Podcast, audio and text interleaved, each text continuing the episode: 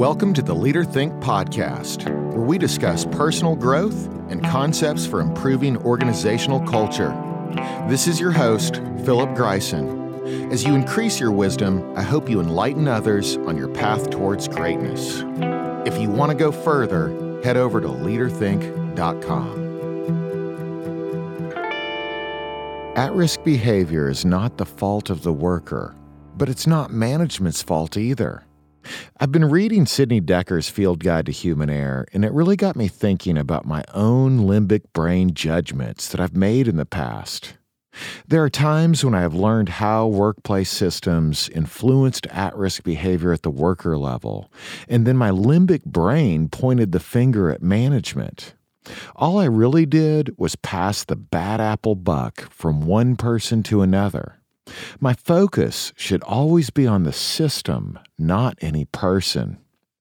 Sidney states that sources of error are structural, not personal. If you want to understand human error, you have to dig into the system in which people work.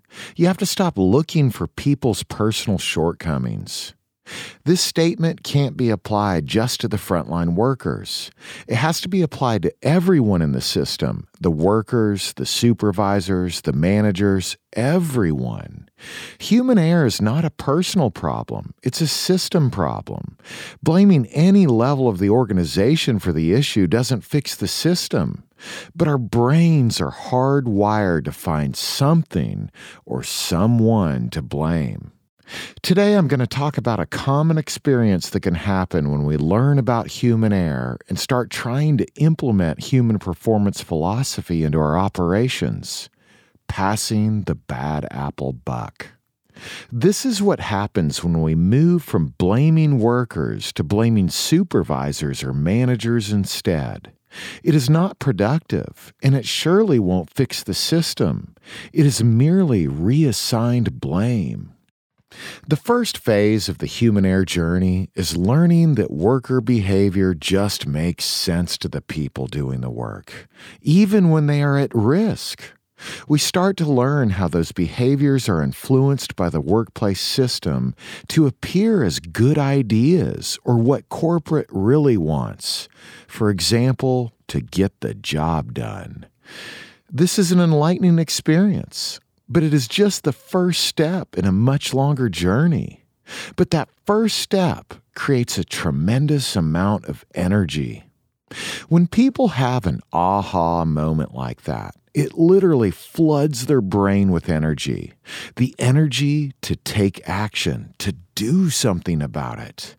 In that high energy phase of learning something new, gaining new wisdom, we want to do something with it.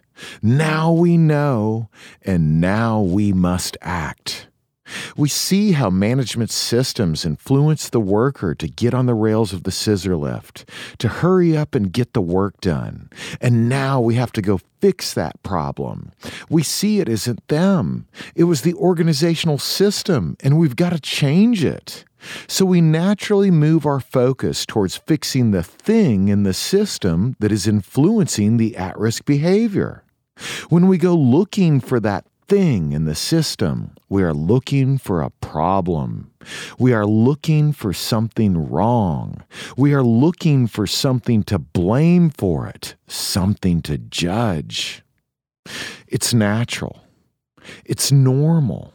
It's predictable. And it's triggering our limbic brain. Our fast brain will want to pass the bad apple buck from the worker to the foreman or the supervisor or the estimator, the VP, the president, or even the client. But all we're really doing is passing the bad apple buck from one person to another. We are still focused on a personal issue, not a system issue. I'm guilty of this myself. I've seen it in my own behavior. I've seen many times where a system influenced undesired behavior and immediately felt the urge to tell management what they needed to do to fix the problem.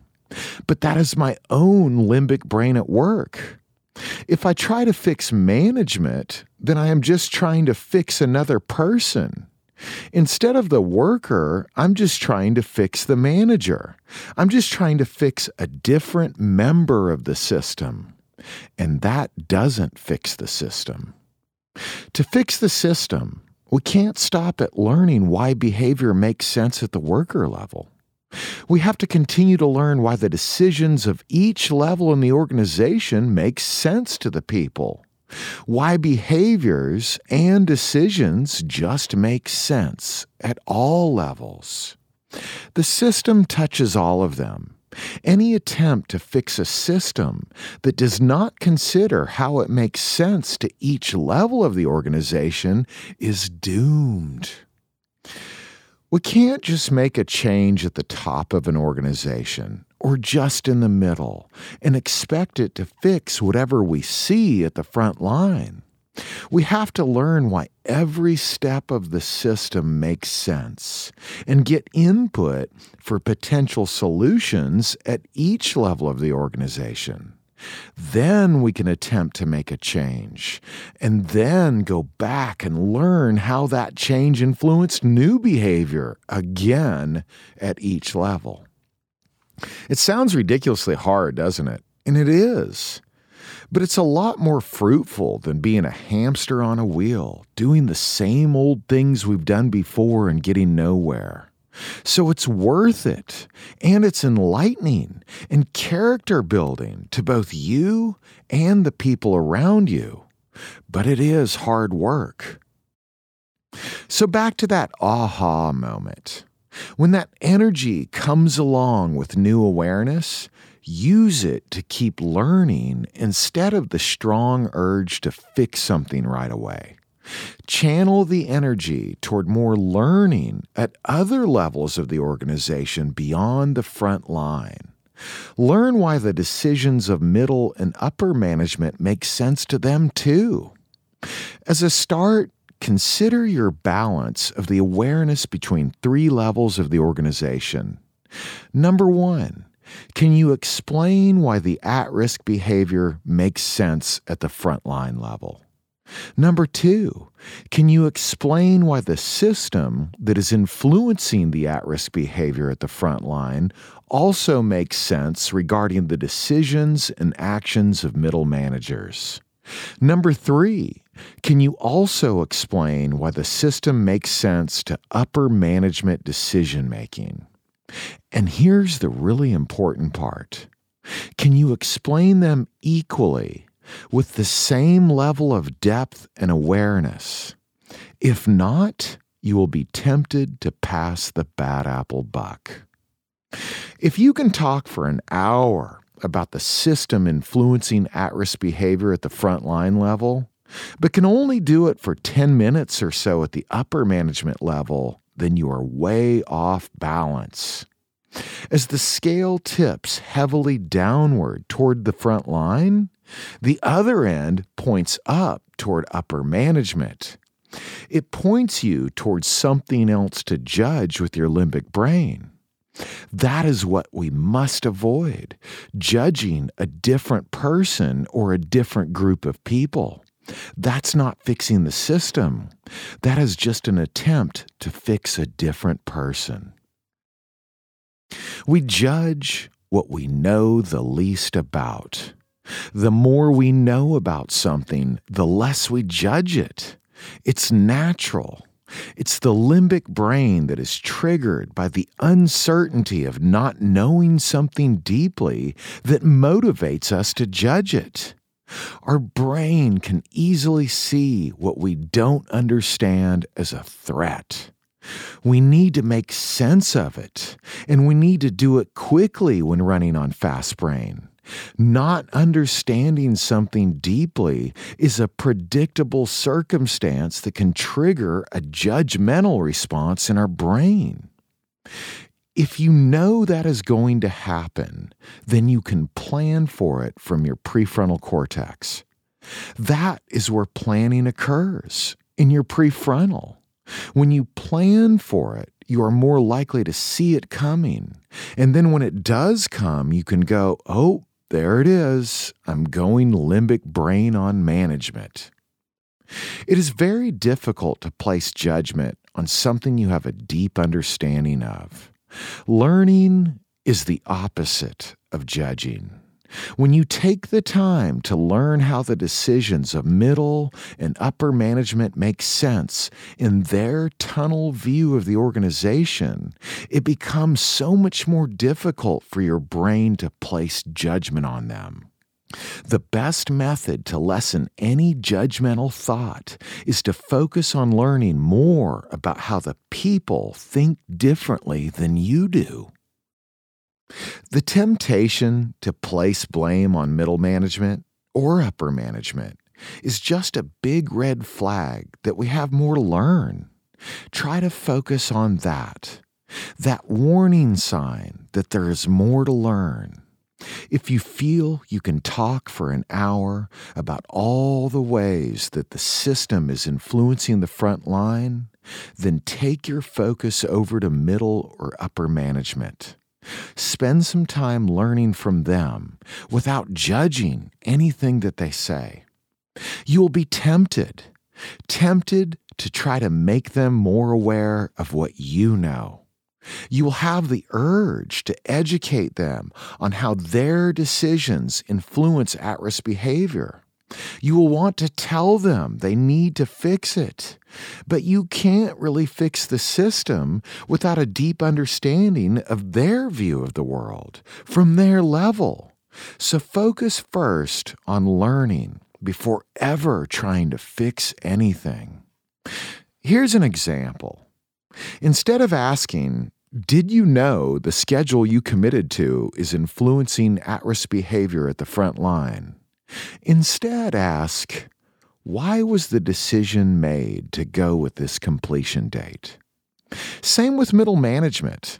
Instead of, did you know that you didn't order enough equipment and our workers are thinking at risk behavior is a good idea, ask, how do you all determine how much equipment to order for a project? We want to learn, not reassign blame. Whatever the foreman is ordering from the rental company or the shop makes sense to him. Whatever the project manager is deciding or committing to makes sense to her. Whatever number the estimator is using for the cost of safety makes sense to them too. We need to learn all of that to get a clear 360 view of how the system actually works, regardless of any written policies that are supposed to tell us how it works. Only then will we have some really good ammunition to take action with. Sidney Dekker says besides safety, there are multiple other objectives pressure to produce, to not cost an organization unnecessary money, to be on time, to get results, to keep the customers happy. You have to assume that nobody comes to work to do a bad job. That last part is so important. We have to assume that nobody comes to work to do a bad job. Everyone at every level in the organization has multiple conflicting goals that they're juggling. We have to assume that nobody wants anyone to get hurt. But at the same time, all levels of management are juggling the value of safety with the pressure to get the job done at a cost that keeps the doors open and ensures the business is able to compete in our current market. We have to assume that everyone wants all the employees to have money to buy groceries, to do quality work to keep the client happy, and to go home safely. It's the juggling of those things that makes it so hard. It makes it hard on our judgmental limbic brain when we think one of those balls that they are juggling is getting more attention than the other balls. It's hard for safety people to accept that production and client happiness is a value and it does matter especially when our little safety world is focused so much more intently on the go home safely ball. But all of those balls that they are juggling matter. They are not separate, they are intertwined. The goals need balance, but our awareness of those goals that can conflict with each other also need balance. When we are in learning mode, we need to go all in with a balanced approach of gaining deeper understanding of the goal conflicts at each level. Then we can whittle away at the little things that are shifting that balance. Understanding human error is not about shifting the blame of at risk behavior from one level of the organization to another. That is just replacing the name of the bad apple with another person's name. Human error is concerned with the system. Blaming any person, regardless of title, is the opposite of embracing human performance thinking. We have to accept that all of us are showing up to work to do a good job. No one is to blame here. All of our behaviors and decisions are just influenced by the workplace systems. We can improve those systems. We just have to focus on understanding them instead of blaming any of the people within them. Till next time, I hope you learn something new today about your system. If you learned something valuable today, please share it with others. For more information, head over to leaderthink.com.